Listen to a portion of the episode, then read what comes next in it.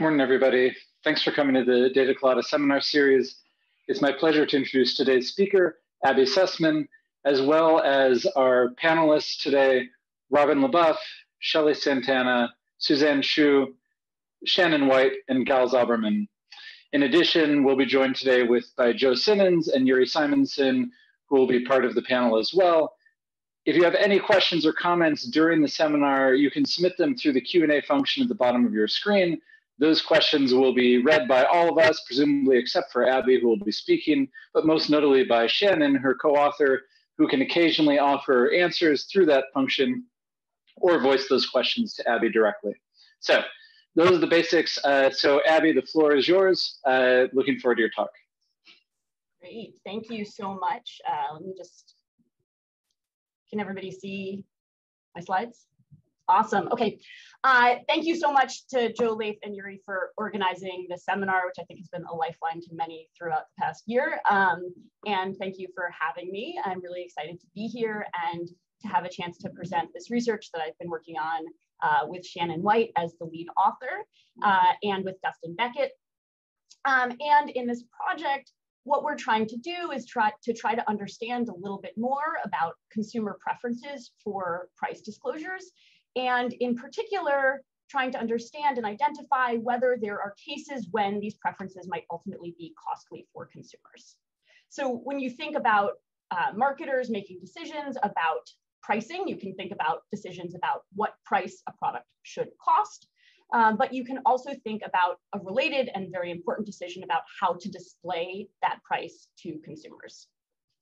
And so companies have a lot of flexibility in communicating prices. So for those of you who may be thinking about engaging in air travel again one of these days, or maybe you've already started, you go to look up the cost of a flight and maybe you're excited to learn that the flight costs $200 and that seems pretty cheap. Um, but as you're going through this process, you learn actually that the $200 price doesn't include things like a seat actually in the airplane, it's for sitting in the baggage underneath. And so if you wanna sit in the airplane with a bag, it actually is gonna cost 50 to 100% more than that. Okay, so as you go through this process, you, you learn uh, what the price is.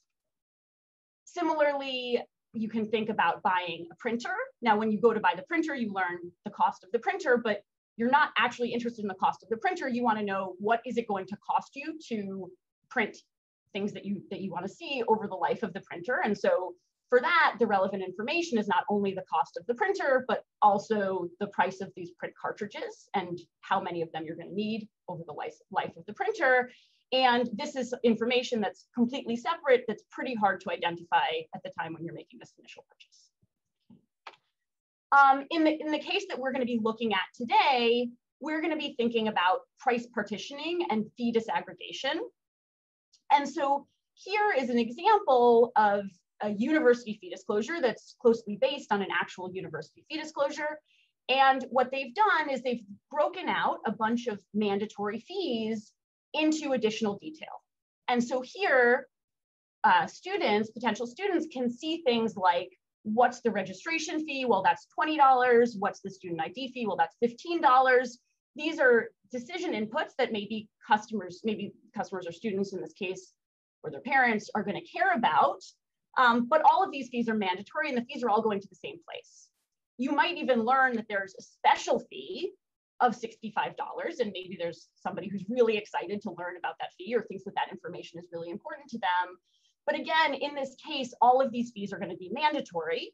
And so you could imagine the university instead displaying the fees in a simpler way where they're essentially just aggregating all of the fees. They can still tell you what's included in that, uh, but you don't necessarily know the cost of the student ID fee versus the library fee. It's also not necessarily relevant. There's not a particular meaning to knowing what the what the cost is to you for each of these different fees. It doesn't mean the money is going to one place versus another. Okay, so complexity in pricing can take many forms consistent with these examples. And what one of the, the findings and theorizing in the literature is that complexity allows firms to shroud attributes and to shroud their prices. And so as a consequence of this, rather than competing on price, rather than just giving consumers a lower price for the same product, you can keep your price high, but make it really hard for people to figure out what your price is. And if and, and this can, can essentially substitute for lowering your price in many cases. Okay. Consistent with this reasoning, products that have complex fees tend to have higher markups. So for example, there's some interesting research on this in the context of the Portuguese uh, driver's ed market, where what they find is that in places where they have essentially uh, more competitive environments rather than having lower prices, they tend to have more complicated fees, as shown by, for example, not having everything included up front. So there might be a separate fee for uh, actually passing your driving exam or taking your driving exam and the license fee versus if you fail your exam and you need to take additional additional uh, lessons that these are all separated. Okay. Um, and so the, the point being that the complexity of the fee structure and the way that it's displayed and how confusing it is to, to customers is correlated with uh, the, the prices and the, competition in the market. So uh, also consistent with this idea of firms competing on price through complexity rather than lowering their price. Uh, complex prices have been shown in laboratory settings to increase the likelihood that consumers will purchase dominated options. Okay, so one question is, well, why isn't there more market pressure to simplify the fee structure? And so the prevailing view on this question is to say, look, well, consumers are unaware. Firms are essentially, at least a subset of consumers are unaware. There's uh, there's um, the ability for firms to do this basically by tricking customers or by tricking some subset of customers. And so we can think about this quote, many of us fail to read contracts. We've grown accustomed to mindlessly agreeing to terms with just a couple of clicks. Again, the intuition here is very much that the consumers are, are, are not aware of what's going on and they're being tricked in some way, okay? But what we're gonna propose in this research is actually something different. It's not instead, it's in addition, uh, which is that there may be a demand coming from the consumer side for this type of costly disclosure. Okay. Um, so we're, we're going to be examining, we're going to be examining fee disaggregation. Um, and so we can think about fee disaggregation as similar to price partitioning, uh, but not necessarily in the case of having a base or focal price. And uh, there's been an increasing prevalence of partition pricing. In the context of our studies, we're going to be looking at a variety of industries. And in each of the stimuli that we have, these are all going to be based off of cases where, from a pretty simple Google search, we were able to find different types of disclosures that roughly match the types of stimuli that we were after. Okay, so these are going to be across things like prepaid cards, wedding venues, home closing fees, university fees, cell phone plans, etc. There are lots of different examples of this. Hey, Abby, quick question. Yes. Are you um, looking strictly at fees that are required or are there optional fees as well? So for the purpose of this experiment, of these studies and for the, the questions that we're asking, we're going to be only looking at cases where there are mandatory fees or if there are optional fees, they'll be consistent across across different types of disclosures. Um, but it's a great question. I think in many cases, optional fees, I think, add to this complexity and they add to sort of consumer motivations. For the purpose of this project, we're trying to abstract away from that. And what we're trying to do is to, to identify basically exploitable preferences uh, where consumers are, are going to be thinking about only the mandatory fees. Great question. Thanks. And, um, and just a follow up, Abby, yeah. mm -hmm. um, what is the temporal proximity of the fees to the base? So is it something that is revealed over time, later, after you already committed uh, when you search? So, or these kind of showing up together? Yeah, so so Shelle's done some great work on drip pricing, um, where they're sort of being revealed over time. What we're going to be looking at right here is everything is in front of you. There's no fine print. So these are all other forms of complexity that would be really interesting to look at in other contexts. Right now, we're just looking at cases where everything is in front of you, nothing is hidden, nothing is, yeah, is sort of in, you know, in tiny print at the bottom. It's just all going to be right there for you. So this is, you can think about this as being most similar to studies of partition pricing. Um, so when we when we think about this existing literature on partition pricing, um, there's a there's a decent sized literature in marketing uh, and economics on on price partitioning, um, and basically what this literature finds is mixed evidence in terms of how much people like it. So traditionally uh, in this in this literature, the types of outcomes that are examined include things like purchase intentions, price satisfaction, and attitudes. The, the literature does not typically look at preferences for the disclosures themselves, but for these sort of correlated attitudes. Um, and in this context, about half of studies, according to a recent meta-analysis, show that consumers have positive reactions to these purchase experiences under price partitioning, uh, and about half show that they have negative reactions. In, in uh, at least one paper, they find these U-shaped associations with price partitioning, where preferences, where people basically prefer complexity up to a certain point, and then they stop preferring it. Now, one possible explanation for a finding like this is that consumers are sorting properly. So I like price complexity to the point where I'm able to process it effectively. And once it becomes too, too complex for me to process it effectively, I no longer appreciate this price complexity, right? So that's sort of one, uh, one reason that this could be happening. And if that were happening, that would be good to know. And it would suggest that consumers were basically reacting in a, in a very reasonable way that was probably good for them. Um, but existing research tends to separate the examination of preferences from mobility. And so we're not able to understand whether that's true. So are people actually likely to be making these, um, these uh, expressing these preferences for complexity in cases where it costs them? That's sort of one question. And the other, I think, um, approach of existing literature is very much to examine preferences that are related to disclosures, but not preferences for disclosures themselves.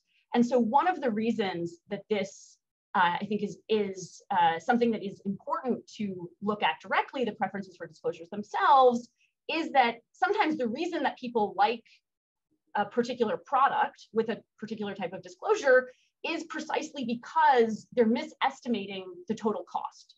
So if I have a positive purchase attitude because I think that the more complicated disclosure was associated with a with a product that had a lower price, then maybe from the company's perspective, that's great because they got you to buy something that you feel good about with a more complicated disclosure and they were able to charge you more. But from the regulator's perspective, or from more, more broadly from a, a consumer well-being perspective, it's important to understand what the um, preferences for disclosures are directly in cases where they're where they don't directly map onto attitudes and more generally in cases where the preference might even be coming from a uh, from a specific inability to process uh, what the prices are. Okay so what we're going to be looking at is are there cases when people prefer complex price disclosures even when those disclosures cost them. And so we're going to be looking at this combination of preferences and ability. And, uh, and we're going to be looking directly at the preferences for the disclosures. Okay, any questions? Okay. So uh, what do we know about preferences for additional information? So consumers tend to trust companies that disclose additional information about themselves or their products.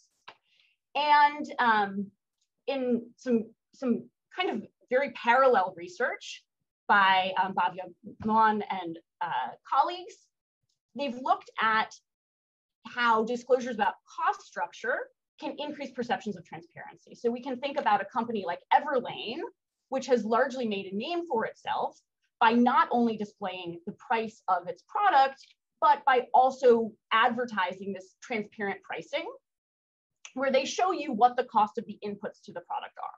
So the materials uh, cost $15, the labor cost $8.60, and so on. And then it tells you uh, sort of the true cost of the product, as well as what the markup is that they're receiving. And then they throw in what the markup is that they think their competitors would be asking for as a bonus. But so, so basically in this case, the consumer is learning information. They're learning about how much money is the person who sort of was doing the labor for this product, how much money is that person making? Okay, that's something that's that's being communicated. It's actual information. They're learning what the profitability is to the company. Um, and they could be learning about the quality of the product as well through this information. Okay. What we're going to be looking at is something that's quite different because there's actually no information being communicated about where your money is going. These are cases where essentially a company is choosing to allocate different amounts of money to different things that are all mandatory. Okay. And I'll give you more examples of this. Um, but we're going to be looking at cases where the additional detail is really non-instrumental. So now we can think about how do people incorporate non-instrumental information? Well, we can think about the case of placebic information, where information that is irrelevant can be treated as relevant. So you can think about those famous studies where somebody's waiting in line to make copies and you interrupt them and you say, you know, excuse me, I need to make a copy, which of course everybody in the line needs to make a copy. That's not actually helpful information, um, but people are actually going to use that use that as a cue that they should let the person in front of them in line. Okay. Um, people have preferences for non-instrumental information in other contexts. So let's say you're thinking about taking a trip to Hawaii after your exams are done. You don't know if you're going to pass your exams or fail them, if you do well or poorly. And in either case, you would want to take this trip either to relax after or to celebrate. Um, and yet you still want to wait to find out. You want to have this uncertainty resolved uh, before you make this final decision about where to where to take your trip, okay, or whether to take the trip. Um, and not only do people like this information, but in many cases it can reduce accuracy. And so additional information tends to increase confidence more than it increases accuracy. And so people are not well calibrated in terms of understanding how these factors go together. So in today's presentation, we're going to be looking at cases where consumers prefer disaggregated, looking at preferences for, for price disclosures. Uh, in cases where consumers are also more likely to select higher price options when viewing disaggregated disclosures. And we're going to look into, uh, we're going to propose that, that the reason that this occurs is because of beliefs that disaggregated disclosures facilitate selection of lower fee options and signal transparency. And then towards the end, we're going to we're going to propose that actually it's not just about more information, that if you add another layer of information that actually helps simplify calculations, so in the form of summary totals or summary fees, um, here, this is going to lead people to both prefer the disclosure and be likely to select lower price options when compared to this disaggregated disclosure. So we're going to think of this as essentially a solution. So for those of you who love um, box and arrow diagrams, uh, as I'm sure everybody does, uh, here what we can think about, just because there are a fair number of moving, moving parts, just to help people think through this, um, here we can have this disaggregated price disclosure. So this is the IV and the experiment is whether this is disaggregated or consolidated. We're proposing that this is basically going to affect three different types of perceptions. It's going to affect perceptions of truthfulness or transparency from the company. It's going to affect uh, anticipated ability to choose the lower priced option. So consumers are going to think that they're going to have a better chance of choosing the lower priced option. Um, in cases where the price disclosure is disaggregated, uh, and it's going to lead to increased perceptions of complexity. And people are going to uh, prefer the disaggregated price disclosure because of its impact on truthfulness and anticipated ability. And those two are going to basically outweigh the dislike for complexity uh, in terms of the preference, right, for, for complexity per se.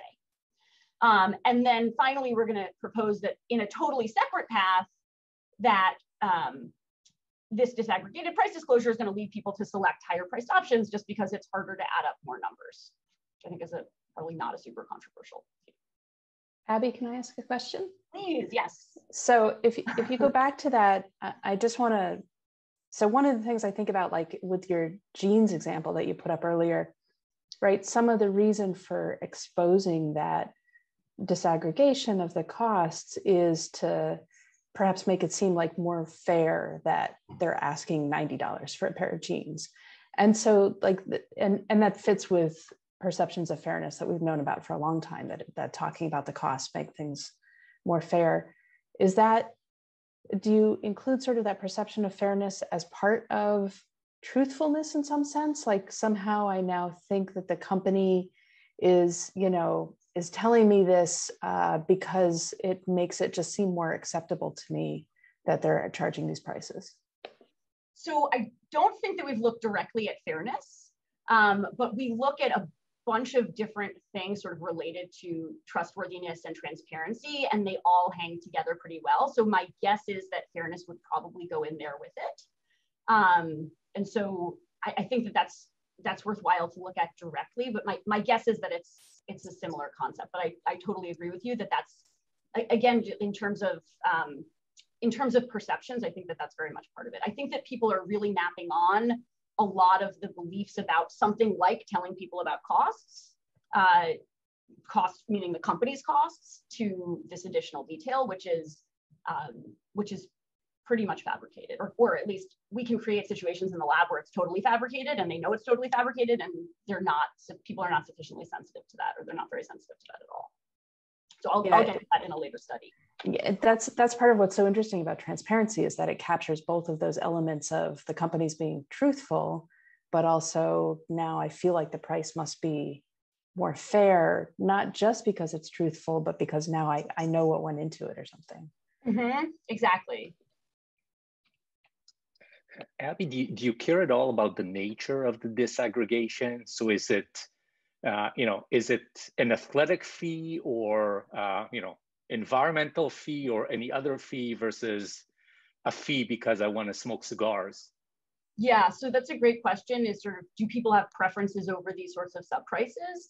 And so um, I'll, I will show you a case where the fees are completely abstract and people really like the idea of these of these fees being separated out, even when they don't know what they are. So I'll start out with an example where I'm trying to give fees that are that people are very unlikely to have preferences over. So things like an administrative fee versus a service fee, which probably seem kind of similar. So in most of the examples, we're going to be using cases where people probably don't care. Um, in some of the cases, people probably do care. Um, so we're going to have some examples from wedding venues, for example, where people might actually have preferences over those. Um, but I'll show you that we can completely make them blank news and, and people continue to express the same preference. So I'll show that um, in the second study. Okay, so um, so in terms of thinking about this preference for costly complexity, first I'm going to show you a basic demonstration. It's going to give you an example of the types of studies that we're going to have throughout the paper. Um, then I'm going to, uh, to Gal's point, uh, look at the case of abstract fees and show that these preferences largely persist in the case of abstract fees. Um, then maybe people are confused about the task. And so I'll, so I'll show you that after people have completed the task and then we ask them again for their preference, they stay, stay pretty stable. Then uh, digging a little bit into mechanism, we're gonna try to modify preferences by essentially highlighting how hard the decision is when we give people uh, these disaggregated disclosures. And then we'll also try to undermine these truthfulness beliefs by essentially telling people that the, these fees are made up and they're likely to cause problems. Um, and those those preferences modifying those attempts to modify preferences uh, will be somewhat helpful in terms of reducing preferences for these disaggregated disclosures, but there's still going to be a pretty strong preference. Um, and so then finally, we'll propose an alternative solution, which is the case of adding more information in the form of these simplifying summary. Okay, um, so we're gonna start with the prepaid card industry. And this is a $300 billion industry as of 2016. It's an industry uh, that's often uh, used by lower income and more vulnerable, financially vulnerable consumers and it's it's an area that's gotten a lot of attention uh, from regulators, uh, such as the, the Consumer Financial Protection Bureau uh, has been paying a lot of attention to this industry, and there's been recent regulation uh, around the way that they are able to disclose fees. And so this is, this is why we started here. They also have a lot of mandatory fees that are sort of, you know, things like administrative fees and service fees, that sort of thing that people are not likely to have huge preferences over. Okay, so we told people to imagine that they've accepted a three month job that pays them on a prepaid card. And uh, then we give them this two stage task. So first we're eliciting preferences. So this is not randomized. We just wanna know which type of card, which type of disclosure do you prefer? And then we give them an incentivized uh, selection task that is randomized.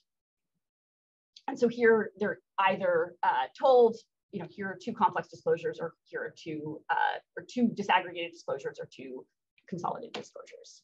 And then we've also collected some open-ended responses. Okay. So here's what we told them. So we said, even when the total fees are the same between two cards, companies have flexibility over how to disclose fees. For example, the two prepaid cards below disclose the same total initial fees, the same total maintenance fees, the same, same total usage fees, but they're different in the amount of detail they disclose. In a few pages, you'll choose cards that do not have the same fees. If you had a choice over how to have the fees displayed, which would you prefer? Um, and so here, just asking them about their preference, you can see the one on the left has less detail, the one on the right has more detail. Um, and if you look more closely, what you can see is that um, there, there's basically um, the same information. So the initial fees is now just being broken down into card acquisition fee, card activation fee, service fee, and administration fee over here. Um, so these are basically the, the, same thing and they sum to the same $11.22. They have equal fees in the examples that consumer that, that participants are shown initially. Um, in this consolidated condition, in this particular study, we have very small differences across in prices across the two cards. So this is now the choice. So now people are choosing the card that has the lower fees and they get a 50 cent bonus if they choose the card with the lower fees. Um, and so in this case, there's only a 2.6% price difference. It's a pretty, it makes it a harder task because the price difference is very small. Um, in other studies, we vary the size of this price difference and we basically see differences in the main effect, but we see the same pattern basically holds in terms of relative ability across the two cards. Sorry, just clarification. Um, is it aggregated for them or is it a math task of me needing to add up the two? It's a math task. It's not aggregated for them. So it's only aggregated in the in the last study where we will we will aggregate it for them. Um, so yeah, so it's not aggregated for them, and they basically still uh, they they like to see this long list. Okay. And so here, the disaggregated condition has the same differences across. Yes. Uh, just a, a, small observation. I don't know if it'll end up mattering, but the, on the with the aggregated version, you don't actually have to do math in the sense that card B dominates card A on every single variable, but that is not true on the disaggregated one. So right? that's going to be that's not going to be true in all of the stimuli, but that's going to be true here. So yeah, I'm going to show you a lot of different examples. Great. Um, okay, so when we ask people if you had a choice over how to have the fees displayed, which would you prefer? And so we find that about 70% of people prefer this additional detail. Um, although it is not aggregated for them, people say that they like this. Uh, so this is a lot more than 50%. So we would say, we would, we would argue that really any substantial number of people choosing this disaggregated condition is a little bit um, surprising given the fact that their job is to pick the lower price card and it's, um, and it, it seems like, you know, uh, that's gonna be harder uh, in the case of the additional detail. Um, but we still we find not only a substantial portion, but we actually find substantially greater than 50%. We find 70% of people prefer this card. Okay, then we can next look to say, okay, well, do people actually do worse in the case of this um, disaggregated condition? And we find indeed they do. So this is a chart showing the proportion of people who are selecting the higher fee option. And this um, is significantly greater in the case of the disaggregated condition where people are basically at chance, they're choosing the lower fee option about half the time. versus in the consolidated condition where they're choosing the higher fee option only about 15% of the time. Okay, so um, in the build up to this study, one of the things that I talked about was the possibility that maybe people are sorting themselves. And so maybe it's that the participants who are good at identifying, uh, who are better basically at adding up the, the, list of prices, maybe they're the ones who prefer the, uh, the disaggregated fees and the ones who are worse at that are the ones who prefer the consolidated structure. And so maybe because of this sorting, actually, this is not at all problematic. Um, and so what I'm going to show here is basically the same results, but this is now split just as a function of whether you expressed a preference for the consolidated in red or whether you expressed a preference for the disaggregated condition in gray. And what we find is that there's no difference uh, in terms of your ability. If anything, directionally in the disaggregated condition, uh, the people who actually preferred the disaggregated are slightly worse. That's not something that is going to hold up in later studies. But basically, you can just say there's no difference uh, as a function of your preference, uh, that your ability doesn't doesn't differ. So it, it doesn't seem like people are properly sorting themselves. Hey, hey, Abby. Um, just a quick question. You know, you ask people which they would prefer, um, and we all know, you know, I guess the question is like, have you ever asked them um, which do you think you would do a better job at picking the lower fee card from? You know, like and maybe I want to see it broken down, but do I have the ability to recognize that I'm better when it's not broken down? So I'm going to get at that um, in two studies. So I'm going to show you quickly this abstract fee study um, where we're going to sort of look at the robustness of this preference to the specific subprices. And then in the context of the task experience, we're going to add questions. It's not going to be the main question, but it's going to be an additional question that comes later about their ability to pick the lower price card. Um, and we'll also get to this, um, we'll sort of give people the task, the same choice again after they've had experience with the task. So they have an idea of what their, what their goal is. Um, okay, so um, to, to Gal's point, thinking about what happens uh, in terms of the specific fees and, and are people expressing a preference for these specific fees? Okay, so here we have uh, these same conditions around aggregation, so either consolidated or disaggregated. And now we have the content of the disclosure, which varies. So either it's concrete or abstract. Uh, and then we give people comprehension checks. Uh, so we didn't have those in the first study, but now we have added comprehension checks, I think, in all of the other studies that I'm presenting, where we're basically telling people, you know, price and quality are, are not related to each other and a few other a few other just sort of questions, making sure that they understand the task and they understand that they're not uh, they're not uh, sort of selecting based on uh, some unobservable quality. Um, then they have this preference task, again, not randomized, and this incentivized selection task, which is randomized. Okay, so uh, in the concrete version, we are now asking about wedding venues. This is something that people likely do have like some beliefs about what the, where these prices are going. So in this survey, you'd like to, we'd like you to imagine that you're selecting a wedding venue. If you were to have a choice over the designs used by wedding venues to disclose fees, which would you prefer? Um, and here they're given um, this basic package, which um, you know, which lists all of these fees. And then in the um, in the case of the consolidated disclosure, all of the same fees are listed here and they're summed, they're just not separated out. Um, and then in the case of the abstract fees, here we just told people in this survey, we'd like you to imagine that you're purchasing a product that involves numerous fees. If you were to have a choice over the designs, which would you uh, which would you prefer? And here they're just told fee category A and fee category B. Um, and they're given uh, and either they're given this list or they're just told it's the sum of these other fees. And so there's no real ability to have a preference over which fee has is, is sort of attached to which particular um, cost. Abby, how clear is it made to them that that um, these would never be negotiable? Like you can't just walk in and argue some of these fees. Yeah, so that's pretty clear in the um, instructions and in the manipulation, in the um, not manipulation check, in the questions, the comprehension questions, that all of the fees are mandatory is is very explicit. Um, so intellectually, people understand that. Now, does that mean that people aren't like in some corner of their mind feeling like maybe I could have better control over the fees if I see what they are? Like that might be part of what's going on is that people have this sort of passive belief. Um, but it's it's very clearly stated in the instructions and in order to take this they also say that they know that everything is mandatory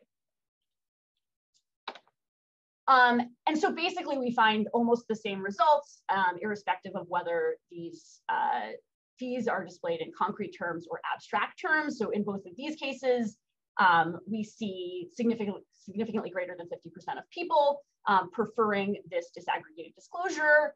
And uh, we see some like hint of uh, a decrease in preference for this in the abstract case. It's not significant if it were powered up, like that, that might be a significant difference but it's not, it's clearly not explaining most of the finding in the sense that we still have a huge number of people who are preferring this, uh, this disaggregated disclosure, even when the fees are abstract. And then we see the same patterns in terms of selection. So in both cases, people are more likely to select the higher fee card in the disaggregated condition versus the consolidated condition, irrespective of whether they're concrete or abstract.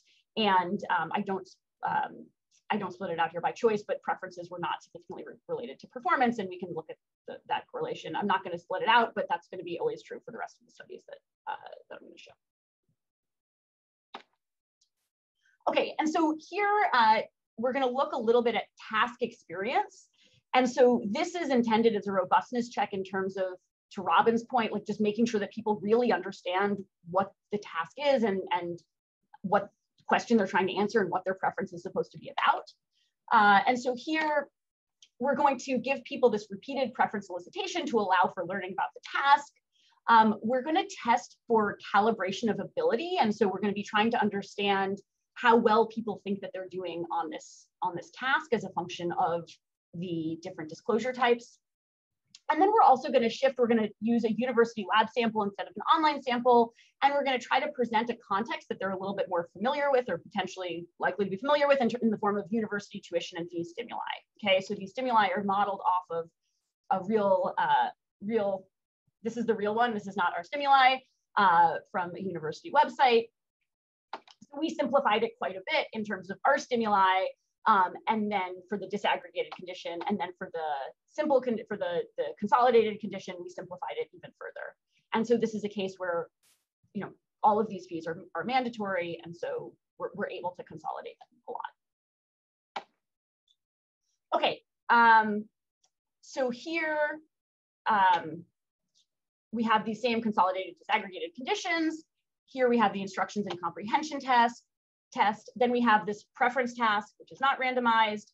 Then we have an open-ended explanation of what people are what people are doing and perception questions around trust and transparency and um, and ability. I'll detail those questions on the next slide. Then we have an incentivized selection task, which is randomized. After the selection task, they're asked how well they think they did on the task, along with um, a repetition of these uh, perception questions. Um, and then they're given this preference task again, okay? Um, so in terms of the questions that we're asking them about perceptions of disclosures, after each preference round, we're asking them about truthfulness. So how transparent would you judge a university displaying more or less detail to be? And how much would you trust a university displaying more or less detail to be, uh, or just detail? Um, and then anticipated ability. And so this is to Robin's point. Um, I think that this is about as straightforward as we could get in terms of asking them this question. So we say, how likely do you think it is that you would succeed in choosing the lowest fee card if the fees were displayed with more or less detail? So this is pretty straightforward in terms of just asking them about their ability to add up this list of numbers. Um, and then after the selection task, we ask them about their confidence in the choice. Okay, so um, here, if you were to have a choice over the designs used by universities to display fees, which would you prefer? Um, so here we see about 55% of people prefer the complex disclosure versus the, the disaggregated disclosure versus the simplified, uh, simplified or consolidated disclosure. Um, so here we don't see, this is a lower portion, a lower um, percent than in some of the prior studies. Um, and it's not significantly different from 50, but it still is a lot of people choosing this. So there are a bunch of different things about this particular context that could be leading to that lower number, or it could just be random.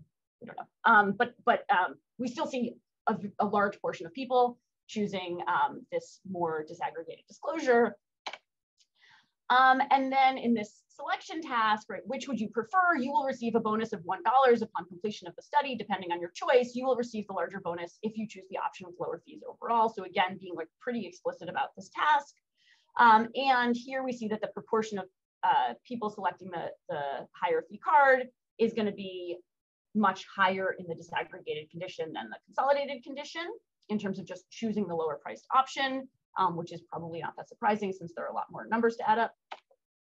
And then after people do this task, we ask them again about their preferences, and we find that preferences drop a little bit, um, but not um, but not meaningfully so. Um, and so here you can see there's a there's a little bit of a drop in preferences between round one and round two. Again, if we were to power this up, it's possible that that preference would that that drop in preferences would be significant across rounds, but it's definitely not going anywhere close to zero.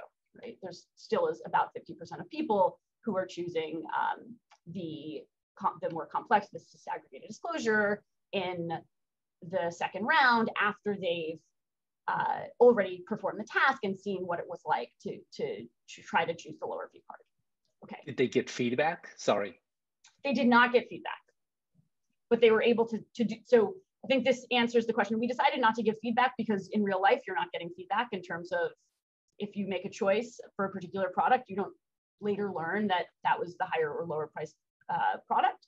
Um, but in this case, what we're getting at is making sure that they understood what the task was and making sure that they also had experience doing the task.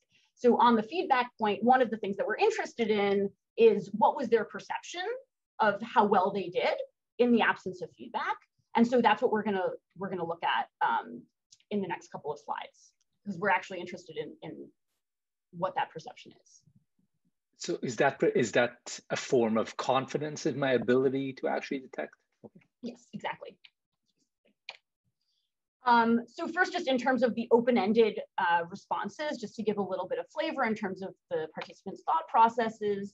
So uh, they said things like, even though the, the more detailed chart takes longer to read, I prefer it because then I can see the tuition and fees that I'm being charged are reasonable. Um, so this is like a little bit to this fairness point that Suzanne raised um, or you know, condensing the information is more easy to read, while an itemized list is nice, the specificity is unnecessary and confusing for the total fee is still going to be the same regardless. So these are people who are choosing this consolidated uh, version of disclosure. Okay, but what happens in terms of these perceptions? So what I'm showing here is a different score between the disaggregated versus consolidated. So you could think of this as like a, a preference, like a relative preference for the disaggregated over the consolidated on these measures. So people think that the, the disaggregated card is more truthful and um, they have higher anticipated ability. So they think that they um, also, uh, to this like very specific question of like how, how good will you be at choosing the lower priced card? They think that they will be better at choosing the lower priced card when they have a longer list of numbers is essentially what's going on here. Um, and this is consistent with other research on when you have more information, it often people think that they will make better decisions with this additional information much more than it actually helps them make better choices. Okay. Um, and what we see is that this basically doesn't change, doesn't change much um, across these two rounds. So experience with the task just isn't doing much. So one of the reasons that experience with the task is likely not doing much is because it doesn't is because people have very high confidence um, in their selection of the lower fee option. So we can ask people how confident are you that you selected the option with lower fees? And it's just very high. It's lower in the disaggregated condition than the consolidated condition but it's high in both cases. And um, similarly we can ask people which bonus do you expect to earn? Zero one dollars i'm not sure. And if we just look at the people earning one dollar say thinking that they earn one dollars it's most people. And so that could be one reason why their responses aren't changing a lot. Okay, so next we're going to try to dig into uh, these two different levers. So thinking about adjusting this confidence le lever um, and adjusting uh, also these perceptions around truthfulness and transparency. And uh, we're also going to look at the role of disaggregation amount. So maybe once you have enough disaggregation, people realize that it's going to be hard and they stop liking it.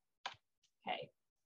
Um, and so this is basically the same as the earlier study. So comprehension checks, this preference task, and we measure perceptions of disclosures, and we have this incentivized selection task. Oops. We're going to be looking at home closing fees and wedding venues in this case.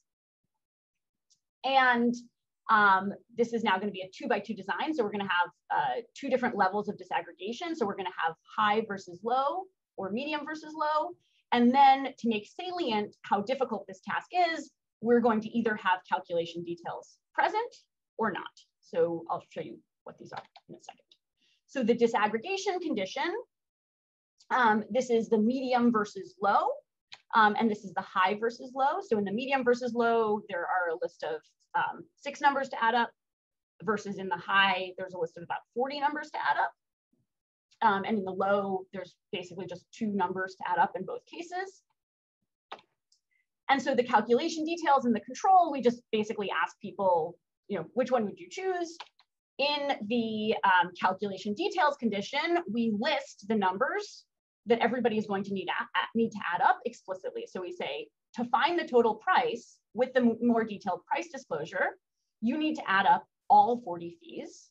In the example below, you would need to add up the broker's fee, the title fee, then it lists the seven numbers in the titles fee, et cetera, et cetera, et cetera. So people are um, people are being very explicitly instructed and walked through how annoying it will be to add up all of these numbers. Okay. And then to find the in the in the case of the less detailed disclosure, you just need to add up two fees. That's it. So we think this should basically make people not want to add up all of those numbers. Um, and then we measured perceived truthfulness in terms of uh, we sort of expanded this measure. It now includes perceived trust, transparency, hidden fees, anticipated drip pricing, perceived deceptiveness, and perceived control over fees.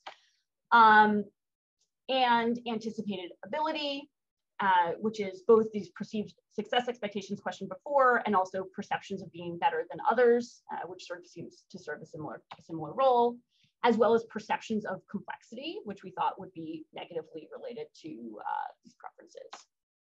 So these were measured on 11 point Likert scales, and then we examined relative differences between the disaggregated and consolidated disclosures. So we gave them the same incentivized choice task with a 25 cent bonus for choosing the lowest price option. And they were randomly assigned to choose between two disclosures, either both high, both medium, or both low. Um, and what we find in the high versus low disaggregation condition is exactly what we would expect, where in the control condition, people are have a, expressed a strong preference for disaggregation, and this drops meaningfully in the case where we walk them through these calculation details. Uh, so maybe we would have thought this effect would be even bigger, but this is essentially what we what we would have expected. Um, in the case of the medium versus low disaggregation, we see people continue to prefer the more the more um, disaggregated disclosure, even in the case of calculation details. And so one reason I think this might be, it might not have, it, it might, this might not be saying that people don't ever think that there are too many numbers for that, them to add up. It might just mean that we're not there yet. So in the case of the medium, uh, the medium disaggregation, that just wasn't very disaggregated. And so uh, that might be one of the reasons why people are not responding that negatively to having these additional calculation details. So consistent with that, uh, with that reasoning, we don't see any differences in actual ability to select the lower fee card or the higher fee card in the case of the comparison between low versus medium, right? So basically, this is just suggesting that the medium one wasn't very disaggregated in terms of making it too complex for people. Um, but we see exactly what we would expect with the high complexity disclosure where people are bad at that. So if we think about this in terms of sort of this, these, all of these dimensions pulled together, uh, what we see here is basically we manipulated anticipated ability. Uh, we attempted to manipulate anticipated ability. We, we did that. Um, and this is what's leading to this reduced, we, this reduced preference for the disaggregated price disclosure in the case of the calculations condition. We didn't, we weren't really trying to manipulate perceived truthfulness or perceived complexity, but just throwing it in here for argument's sake, um, or just for, for completeness sake, I guess um, here we see there are there are meaningful correlations between these two measures and this preference. We just weren't we weren't manipulating them in this study. So in the next study, we do manipulate them. Um, so here we're trying to undermine multiple paths towards this preference. So we're trying to like just really, really get people to not want this disclosure. Um, and so here we have um, this sort of control versus treatment context, which is going to be a cover story, which is uh, going to be pretty damning to the disaggregated disclosure. Um, and uh, then we measure the same perceptions as before, and it's basically the same design as in the last study. And then we have three different stimuli that we're using for this. So this is what we tell people. So by law, this is all basically reasonable. Okay, so by law, the companies must disclose all prices up front and not hide them. Only the design of the price disclosure differs. To create the more detailed design on the left, companies hired a consulting firm to come up with reasonable sounding prices for mandatory items in the bundle of services that everyone must purchase. These prices don't necessarily correspond to how much these products and services cost the companies to offer, but the consulting firm was tasked with coming up with prices that seemed like they would be fair if they were offered in isolation because companies know that customers like to see detailed prices. Nothing was in bold for the participants. It's just, I thought those were the most relevant terms or something like that. So companies also know that splitting up prices for mandatory items makes it harder for customers to figure out what the total price would be. So we're basically saying, look, guys, like there's there's no additional information here. The company is just trying to trick you, and and they're gonna it's gonna work because it's gonna be harder for you to choose. Okay, so what happens to preferences? Well, they drop. Like people don't people don't like the um, the disaggregated disclosure as much, but it still remains about 50% of people who still want this disclosure. So giving them all of this information is just it still isn't helpful. I mean, it's, it's helpful a little bit, but it still doesn't get rid of this, this preference. Um, and they're still worse in, in the disaggregated case. Okay, so when, uh, when we think about putting these all into the model, we see that everything works the way we would expect it to in the sense that what this intervention does is it reduces perceptions of anticipated ability and perceived truthfulness, which mediate this reduced preference for the disaggregated disclosure, perceived complexity operates in the opposite direction. People think it's more complex, but again, that's just not the lever that matters the most in, in this decision, right? So that, that sort of ends up just being a factor that's not weighted as heavily. So we can think about this also as being one of the reasons it's important to think about these differences between attitudes sort of towards the product or sort of uh, towards the company versus preferences for the disclosures themselves, as there's a complicated relationship between how all of these things fit together. Okay, so in the last just couple of minutes that we have, sort of throw out there this solution, which is essentially having these aggregate summary totals, um, because we know that people don't like it when you only have the summary totals. Um, and we know that people have a hard time making the decision when they have too many options, when they have not too many options, too many um, sort of sub prices even when they're all mandatory. And so we're trying to combine these two uh, to create a solution that's sort of a viable solution that will get people to prefer a card that a, a disclosure that doesn't lead them to make worse choices. And so this is essentially looking at this bottom piece. We're trying to intervene here and say, okay, well, now let's add information to simplify the calculations. And will that lead people to uh, no longer select the higher price options, basically? So in addition to the disaggregated and consolidated fee disclosures, we now have this additional um, combo disclosure, which has both the disaggregation and the summary fees. And so we're aiming to channel preferences for more detail plus computational fees. I'm gonna skip through this since we're just about at time. Um, but here, in terms of the uh, this combo disclosure, so this is essentially the same task, except now um, they're just have both this consolidated, disaggregated, and combo disclosure. And so we give them this ranking task in terms of their preference. Everyone likes the consolidated disclosure more, or at least 70% of people now say that their first preference is for this consolidated disclosure. Their second preference is for the disaggregated disclosure, and the one that they like the least is this consolidated disclosure. 55% um, continue to prefer the disaggregated disclosure to the consolidated disclosure. So that preference sort of persists, but it seems like this consolidated disclosure is something that people really like.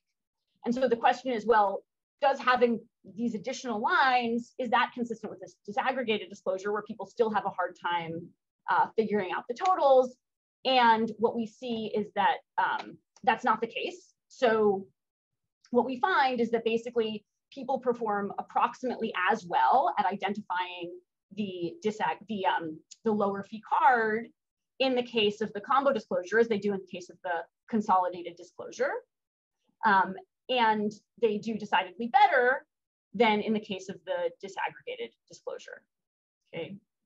And so to wrap up, what we find is that preferences for pricing information tend to be misaligned with the ability to process this information effectively.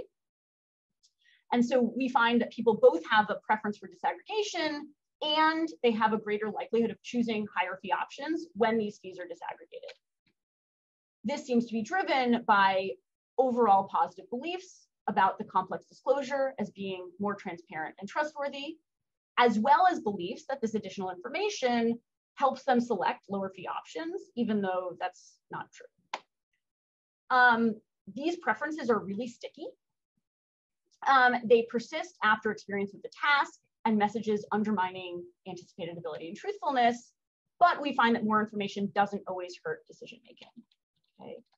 Um, so we can think about different extensions um, of this product, of this, of this project, um, but the main takeaways that, that I want you to have are that to the extent that a preference for complexity isn't always costly, it can be an exploitable preference. And so there might be good reasons why people hold these beliefs. They might be based on other disclosures that exist where maybe there are some fees that are avoidable or um, maybe there's some sort of control that you have over fees or maybe there are different vendors and you want to know that some of your money is going to one vendor versus another but overall people tend to have this preference and hold it really strongly and so what we find is that this represents a preference that can be exploited by companies that are trying to present um, that, that are trying to present fees in this more shrouded way. And so it can not only be that that companies are essentially um, tricking customers, but actually that they have preferences that are enabling this. And so one of the things um, that we learn in terms of how we can deal with this is that educating customers is unlikely to be helpful. Um, and instead, this speaks to, to regulating disclosures and even provides even more support for not only simplifying, but giving people enough information that they, that they feel good about the simplified disclosure. So thank you again uh, to the panelists and to everyone for, uh, for having me and for listening. Um, and thank you to Shannon and to Dustin, uh, my co-authors on this project If you have any questions, I would love to hear from you uh, by email. Wonderful. Thanks a lot, Abby. Really engaging. And thanks again to all of our panelists for being here today and for everybody in the audience who is here. Uh, it is a lot of fun. Uh, and we'll get this posted on YouTube unless uh, Abby uh, decides that she doesn't want it to be seen by the public. All right. Thanks, everybody. Enjoy your weekend. We'll be back again next week.